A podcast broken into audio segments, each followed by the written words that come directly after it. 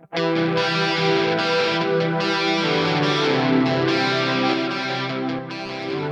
back to the Fourth Way Podcast. Today we are continuing our discussion on consequentialism. In the last episode, I took a look at the first way that God started to uncover consequentialism in my life and how it affected the way that I showed grace to other people and the way that I believed that I myself needed or didn't need grace. We're going to continue with that theme and take a look at another way that God has been uncovering consequentialism in my life as it relates specifically to the act of forgiveness. So we'll start off with a with a little question here. What is the difference between a lost cause and a noble one? When does another chance turn into the last chance? Now, this question shouldn't really be that hard for a Christian to answer. We took a look in the last episode at the specific example of the priest from Les Mis, and you talked about whether his cause was a noble cause or a stupid cause, or even an immoral cause for being a bad steward. And I think th- these questions about being a lost cause or you know when's the last chance, I think these kind of revolve around the the same sort of of concept they're things that we might answer one way as a Christian who knows what the right answer is supposed to be. But when we live life out or when we think about things practically, we might have some different answers. As a Christian, you know, we might say, well, uh, God's omnipotent, so there really is no such thing as a lost cause. But we know that the way that we do a lot of ministries and we get statistics and things. We we try to figure out who's worth pouring into. And so we understand that, that there are causes that we're not going to waste our time on. Not because we don't necessarily believe that God could do something there, but just because that's not a, a great use of our time or resources. What's the point? God's probably not going to do anything. And most of us probably actually, even though we believe God is omnipotent, uh, we don't usually see that in our lives. We might actually doubt that omnipotence as well. And in the in the same sort of vein, we can take a look at Jesus' life specifically, and we know that he tells us to forgive as he forgave. He forgave his enemies. He forgave people while he was hanging on the cross, saying, Forgive them. They don't know what they're doing. He told Peter to forgive 70 times 7 which I mean essentially means just forgive forever. So when we took it t- take a look at uh, the example of Jesus' life, then there doesn't seem to be a thing like a last chance, at least for, for his believers and followers. And maybe there's a last chance, uh, and one day at the judgment, uh, decisions will have been made, and there will be an eternal consequence. But at least for us, we temporal beings who have been told to be followers of Christ, we don't really have that ultimatum before us. It's not our job to to issue that consequence. Uh, we are to be like our Savior who forgives even our enemies. Last year, uh, we were in the States for, for a little bit while we had to deal with some of our, our family illnesses here. And while we were here, we didn't want to lose our our Romanian language skill, so I got a language tutor, and it was really awesome. It was kind of awkward because you're kind of talking over Skype, and I did four-hour blocks, which is a long time to talk to even your friends. So to have this random stranger that you're trying to talk to in another language when your language skill isn't really that great, so your conversation's limited.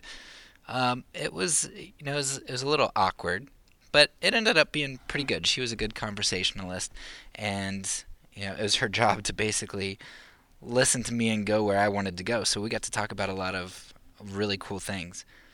And one of the things that we talked about was my experience with Alexa. Uh, and that is a pseudonym here. But Alexa was a a Roma woman that we had worked with over in Romania. And she was actually the, the first Roma woman that we really befriended. And I remember the story so well. she she was just she would show up to our house and ring the doorbell and we'd see her through the little like screen they have like doorbell video cameras and we'd see who it was and we'd go out and she'd beg and beg and beg and beg and beg. And you know sometimes we'd give her food but then if she came back too frequently like you know within 2 or 3 days we didn't want to enable her. So we said no and we'd turn her away. But if she came back like every 2 weeks or something yeah, we'd probably give her food again. And this kind of kept up and kept up. And one day Oh, and you also have to remember that this is really awkward for us. This is like the first three months we're in country, so we don't know much language. It is usually harder to understand some of the Roma and the way that they talk. Um, it it's so awkward because I to get her to go away, I literally have to close the door, almost right in her face, like her nose is six inches away from the door, and she just won't go away. It's just the most awkward situation, and it makes you feel guilty. It's just terrible. Well, one day, oh, and she always comes at the most inopportune times, too. Well, one day she came at an inopportune time, and I looked through the video monitor and I said, Ugh, it's her again. And I turned to my wife and said, It's your turn this time. And she looked at me, and, and she felt the same way that I did all the time. But God was gracious to her and gave her some revelation, and, and she just looked and she said, Do we even know her name? And no, we did not know her name. She was just some some object to us that we, um, you know, we thought it was a good idea to come over and help people like her in our nine to five when they were outside of our walls and their community and they were projects. But as somebody to whom we were to show hospitality, not so much, because the Roma community, they tend to not be vaccinated. We have a young young son. We didn't know he had health issues at this time, but very soon afterwards, uh, he started to develop breathing issues. And uh, whether it's TB or measles running around in the Roma community, it's not good to be around them. We know that when they come into to houses, they're known to steal things. They're known to be really shady. We have we have kids. You know, their their well-being might be uh, in danger, and so letting a Roma person into your house to kind of scope it out um, didn't sound like the the best idea. It didn't sound like like the thing that we wanted to do, but it's the thing that that God led us to because we were so inhospitable. We did not know her name. We had never invited her in. Okay, if I'm going to turn her away and not give her any food, that's one thing. But to have her come to my door 20 times and never invite her in to drink some tea or to have coffee, uh, that's that's just kind of crazy. That I, as a Christian, would be inhospitable. And hospitality is is one of the the gifts that we see um, in the Bible that's that's really important. Hospitality. Um, I believe I, will have to look this up and maybe post a link below. Um, but I believe hospitality is actually one of the the sins that Sodom and Gomorrah was uh, blasted for, where they were they were shown to be inhospitable. So I think uh, hospitality, especially in the ancient world and, and especially for Christians, is a it's a pretty big deal to to show hospitality to the stranger, to the prisoner, to the, the person in need. Um, you know that that's the thing that, that Jesus says. You know, you clothed me and you fed me because you did this to to you know this person in need. But um, to the other person, he says, I don't even know you. Like you didn't you didn't help the stranger. So Anyway, God God worked on our hearts, and we let in Alexa to our house, and we formed a relationship. And over over the course of time, we helped her with some food and things, but primarily we didn't want to just hand her things, but we tried to help her get certain government documents so she could get government funding, so she could get help with her kids, and uh, just all sorts of, of processes we tried to walk her through. And to help her get money we offered to allow her to clean our house and we we paid her well for that, so that she could try to save up money, um, and, and we just tried to help in a lot of ways. But of course, as as we thought was probably inevitable, um, one day our credit card had tons of of uh, money racked up on it, and it was thousands of, of dollars. And we realized that Alexa had had swiped one of our credit cards and used it. And this was offensive not only because it was a betrayal of trust, but because in Romania they don't most people don't have credit cards and especially the Roma, they don't know how how credit cards work. And in their mind, in Alexa's mind, what she was doing was basically all of the money that was was coming out was from our bank account. Uh, she didn't. She doesn't understand that there's credit and you have fraud insurance, and so uh, it ended up that all the money she racked up we didn't have to pay for, but she didn't know that. She thought that she was taking all of that money from from us directly, and that was that was just crazy. And to make it even worse, um, you know, a week or two later, after we realized all this and we tried to figure out what to do, she came back to us and she tried to sell us all of this um, this new stuff that she had gotten, like all of these clothes and things. And we were pretty sure that she was trying to sell us the stuff that she bought with our own money. I mean, it it was ludicrous. Um, just the the gall that she had, and uh, after loving our kids, which she genuinely I think did, uh, after loving our kids and and looking us in the face for week after week after week after we tried to help her do all these things, she just decided to take from us thousands of dollars. And when we figured this all out and we were we were 99% sure it was Alexa, we confronted her. You know, we, we had been counseled by people, you know, go to the police so that she can't do this again. Which I don't know is inherently a, a bad thing to do. But Alexa had heard us talk about Jesus. She had been in our home. She had a relationship with us. Um, there were a lot of reasons that we didn't want to go to the police. You know, retaliation was one as well because um, the Roma communities can be pretty close knit and there can be be problems. Um, but but primarily, we just didn't think that that was what Alexa needed, that that was the the right thing to do.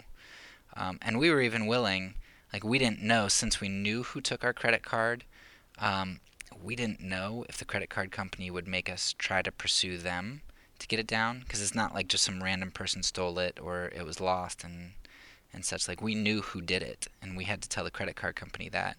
And we didn't know if the credit card company was going to make us pay for it since we knew who it was, and it was in in some senses our fault that it was taken, and we were willing to eat the cost instead of instead of go to the police, um, and th- that was just a decision that we made. So we we had Alexa come over, and we confronted her and said we do not want to go to the police, but you know we we need the person who took this to to tell us, to be honest with us, because our goal isn't isn't to get somebody in trouble. Our goal is to have a relationship. And Alexa eventually just broke down and, and said she did it, and she cried. And I, I really think it was. I mean, she's a good actor and a good liar. Well, not a good liar. She she lies all the time, but she's not a good liar. But she's not she's not a great actor, and she really cried. And and I, I think it was genuine because she does love our kids and she maybe maybe appreciated some of the things that we we did for her. I don't know to what extent.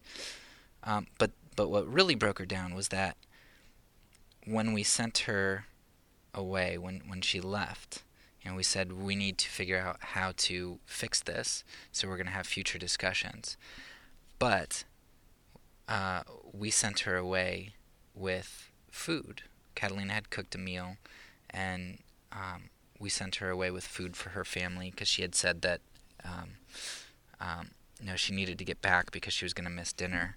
And we said that's okay. You stay. We'll talk, and we'll send you home with dinner. And we sent her home with food after knowing that she took thousands of dollars from us. And that just blew her mind. She she didn't understand it one bit. Um, so anyway, circling back to, to our Romanian tutor, I told her that story about Alexa and about our, our working with the Roma. And our our tutor was just she couldn't understand that story at all. It didn't compute. You know, she asked questions like, "Well, did she deserve it?" Well, no, she didn't deserve it because what she did was terrible. Not only that, but afterwards, she she'd continue to lie to us, and uh, she she avoided us uh, a lot more. So, no, she didn't deserve it, not at all. Uh, our tutor asked, "Well, why was forgiveness good?" Wouldn't it have been better to go to the cops? That seems like it's it's more pragmatic. You're going to take care of a menace to society by getting them in trouble. You're going to instill some fear in her family and her community. Um, you know, her kids will learn from her lesson because her kids basically have their mom for support, which isn't much support at all, but it's some. So if her kids see their mom go to jail, might teach that community a lesson. So why is forgiveness good? Our tutor asked, weren't we justified in cutting her off? Couldn't we just say, "Don't I don't ever want to see your face again. Get out of here." Yeah, it seems like we we would have been justified because she broke our relationship. And probably the most pertinent uh, question of all is wasn't Alexa a lost cause? And yeah, it sure seems that way. It seemed that way and still seems that way. Um, Alexa just continues to be Alexa. She tried to blame her daughter for taking the credit card. Um, she tried to, to shift blame, and uh, it's just she continues to lie. And she sure does seem like a lost cause. But you know the the answers that I just gave to all of all of those questions. and Did she deserve it? No. Was forgiveness good? Doesn't seem like it. Were we justified to cut her off? Yeah.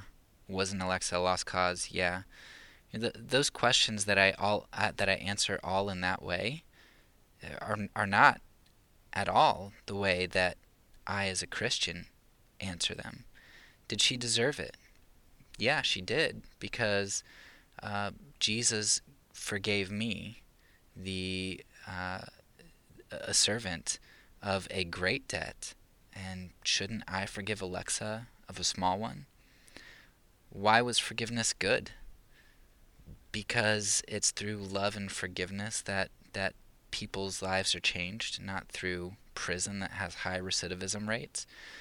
Um, because my Savior showed me that it's good. Were we justified to cut her off? Yeah, if I wanted to be uh, thrown into everlasting torment. Isn't that what God says of the rich servant who refuses to forgive uh, the servant who owes him little, that you are wicked. Like, you need to go where they're weeping and gnashing of teeth. Um, so, no, because my master says I'm not justified to cut her off, I am not justified to cut her off. Wasn't she a lost cause? Um, yeah, humanly speaking, but uh, if I wasn't a lost cause, if God could save somebody like me and change my heart, God could save somebody like Alexa and change her heart. Uh, I believe in a sovereign God, and I believe in an omnipotent God. So the the Christian answer to all of those questions is far different than our instinctive human answer is to those questions.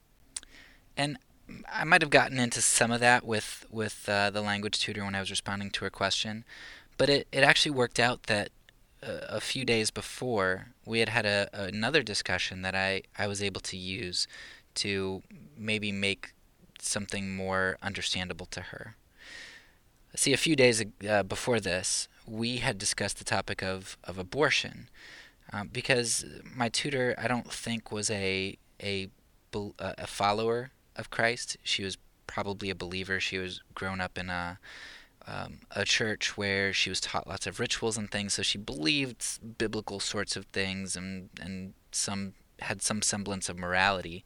But I don't think she was a disciple of Christ. I don't think she followed him.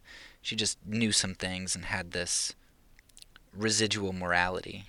We had talked about the topic of abortion, and she was against abortion. She didn't like that that it occurred.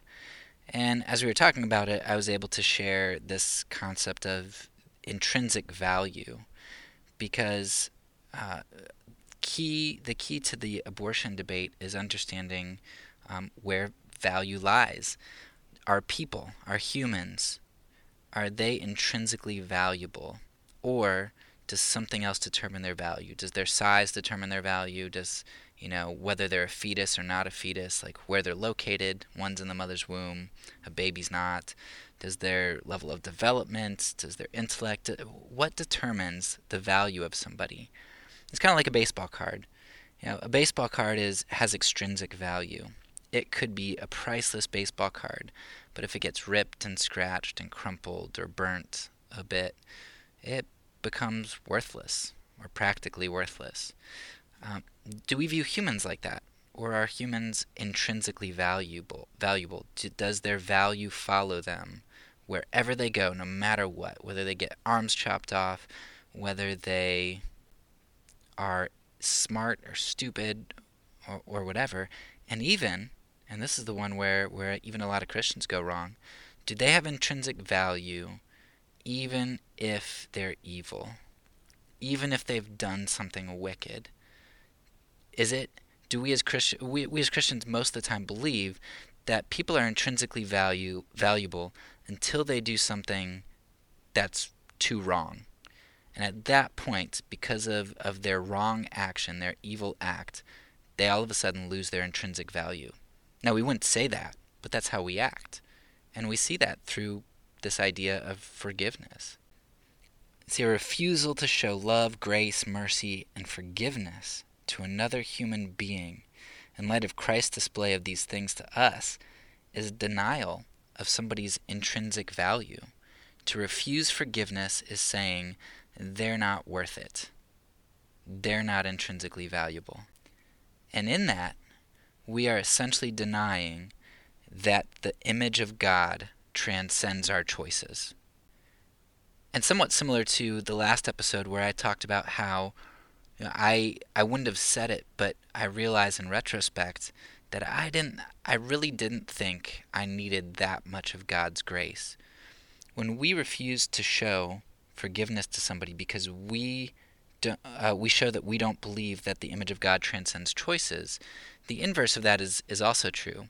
If we believe that choices can uh, negate the image of God, then that means to a certain extent we believe that good choices can actually make the image uh, more valuable. And so, in, in, this one sense, we are denying the image bearing property to those who wrong us, while at the same time patting ourselves on the back by thinking we're more valuable for doing good things or avoiding doing bad things. Now, at this point, a lot of people are probably going to be shaking their heads and saying, no, no, no, you've got it wrong. What about that sex offender, putting them in a church nursery?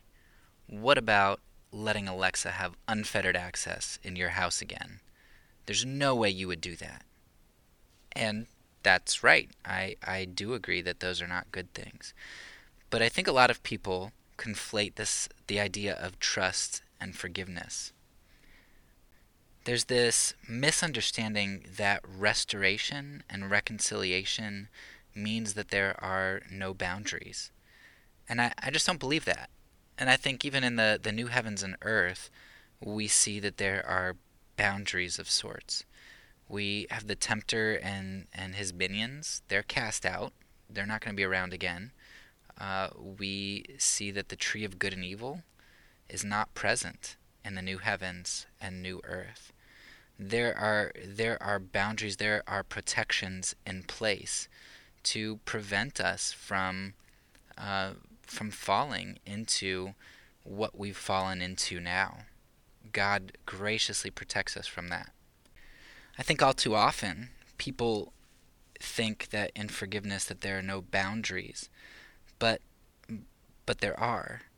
It's just that that boundaries look different than barriers or whatever you want to call them. Uh, a boundary is is not its goal is not to shame, but to love and protect not only other people but also the offending party. And if you've listened to the uh, pacifist, uh, the nonviolent podcast series so far, you recognize that one of the biggest mistakes Christians make is that uh, we agree with this love for everybody, with the exception of enemies or those who, who offend us. We're always about protecting the innocent, but we're never about protecting uh, offenders because we don't believe that enemies are worth it. And I think you see the same thing in forgiveness. We see all the time that um, people want to protect everybody except the offender. But why don't we want to protect the offender too? If I keep the sex offender out of working in a church nursery, yes, it's to protect children, but it's also to protect the sex offender.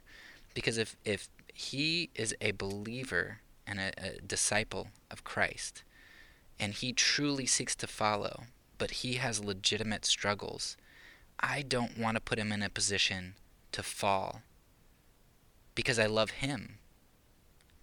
And and I, I know that's hard and um, for me to be saying something like that, somebody who was never sexually abused, and I don't know anybody very close to me in my immediate family who is sexually abused, I know that that's easy for me to say, and, and I get that. Um, nevertheless, we can we can acknowledge that Jesus Christ seeks forgiveness for all, restoration of all, and love for all.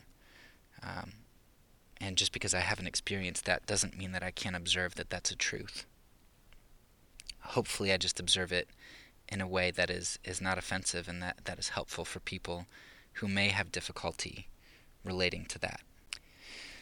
And if boundaries are are part of forgiveness and reconciliation, and if they are important, and if the goal is relationship, then we do need to understand that boundaries are different than than severing relationships. A lot of times people like to like to think that by putting gulfs in between relationships, um, they like to think that these gulfs are uh, are good, but they're they're not. They're different.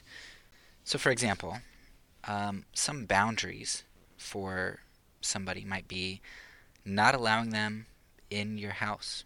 You know, with with Alexa, it might be, especially at first, that she doesn't come into our house. Maybe we, but but that doesn't mean we don't meet her. It doesn't mean we don't go to her house or we don't meet out in public or we don't meet outside the walls of our house. Um, we might not meet alone. It might be something that uh, I did this on the diaconate. It wasn't so much for forgiveness; it was more for protection. But especially if you're working with uh, a woman as a, a single guy uh, or a guy working alone, I'm not going to meet alone with a woman. That's just not not wise. And it might be in in uh, forgiving somebody that it's something that is just not safe emotionally or physically or whatever to meet somebody alone or in a private place, but you want to do it in public. Maybe you only meet somebody in the presence of a counselor. Maybe you don't have an ongoing relationship. Maybe you only meet somebody once, but you meet so that you can forgive and um, so that you can work through the issues and be at a peaceable place when you part ways. Maybe there's communication from a distance. Or maybe you have expectations which leave the ball in their court. Maybe they're abusive, and so you just you can't meet them in person. Talking on the phone is emotionally abusive. They're unwilling to meet with a counselor, and you say, "Look, these are these are my expectations. It is too painful for me to meet with you.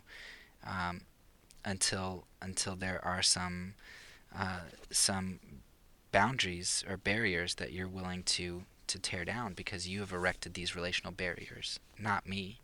Until you're ready to meet with a counselor, we can't talk. But notice that, that those barriers uh, or boundaries are much, much different than just completely severing a relationship and saying, get out of my life. They are looking for some sort of restoration in the relationship where the two parties are able to, to part ways um, sometimes continuing a relationship, sometimes um, not really continuing the relationship, but being at a place where the relationship is is not harboring ill towards the other. The best example I can see of of this played out in the church in the Bible is in 1 Corinthians 5. We see that there's an adulterous man. He is sleeping with his uh, stepmom, I believe. And Paul tells the Corinthian church, he says, hey, look, this guy's unrepentant. Okay? You're basically going to excommunicate him from the church. You, you are unable to have him in the presence of your church because he is he's defiling it. He's ruining the testimony of the church and he might bring other people down. It is just not safe for your protection. Um, you need to not allow him into the church. But also for this man's protection, we need to pray that uh, I think it says that his flesh is delivered to Satan so that his soul might be saved. So they're praying that uh, they do want him to repent and they do want restoration, but if that doesn't come, they recognize that this guy is on very shaky spiritual ground because he is he's continuing, he's persisting in this wickedness. And so they say, look, we, we still want his soul to be saved, so man, pray that pray that something happens to him so that, that God will salvage his soul, um, even if that means the destruction of his flesh. They seek uh, Paul is telling people to seek the church's good, their own good, and the good of the offender. And the beautiful thing is, once that man does repent, and we see in Second Corinthians that he has, Paul says, okay, okay, okay, he repented, let up on the guy. All right, we don't need to keep this hanging over his head. Like, remove the barriers. And that's what barriers and boundaries are, are there for. They are there so that when the individual who marred the relationship decides to to uh, to repent, that those barriers can be taken down. Now, my own life, forgiveness has always been a pragmatic endeavor. I refused to forgive people who offended me uh, in large ways or those who just weren't sorry.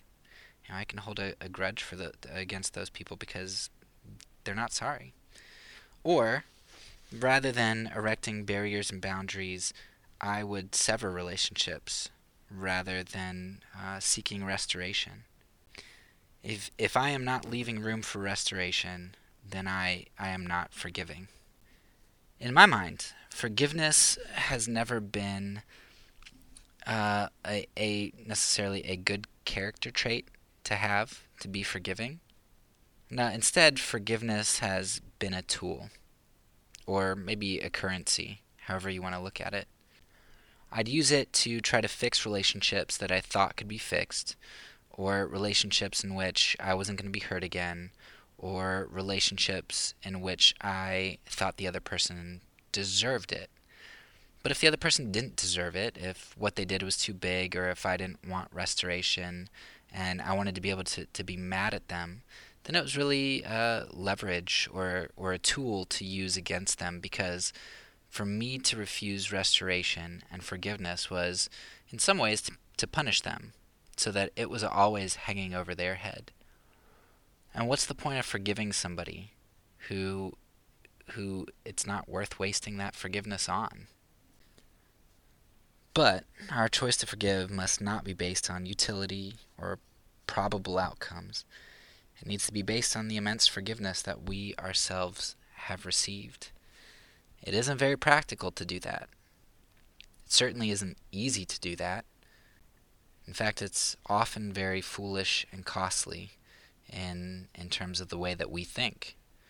But that's God's way, and thank God that it is, because if it weren't, then I'd be lost, and so would you. That's all for now. So peace, because I'm a pacifist. When I say it, I mean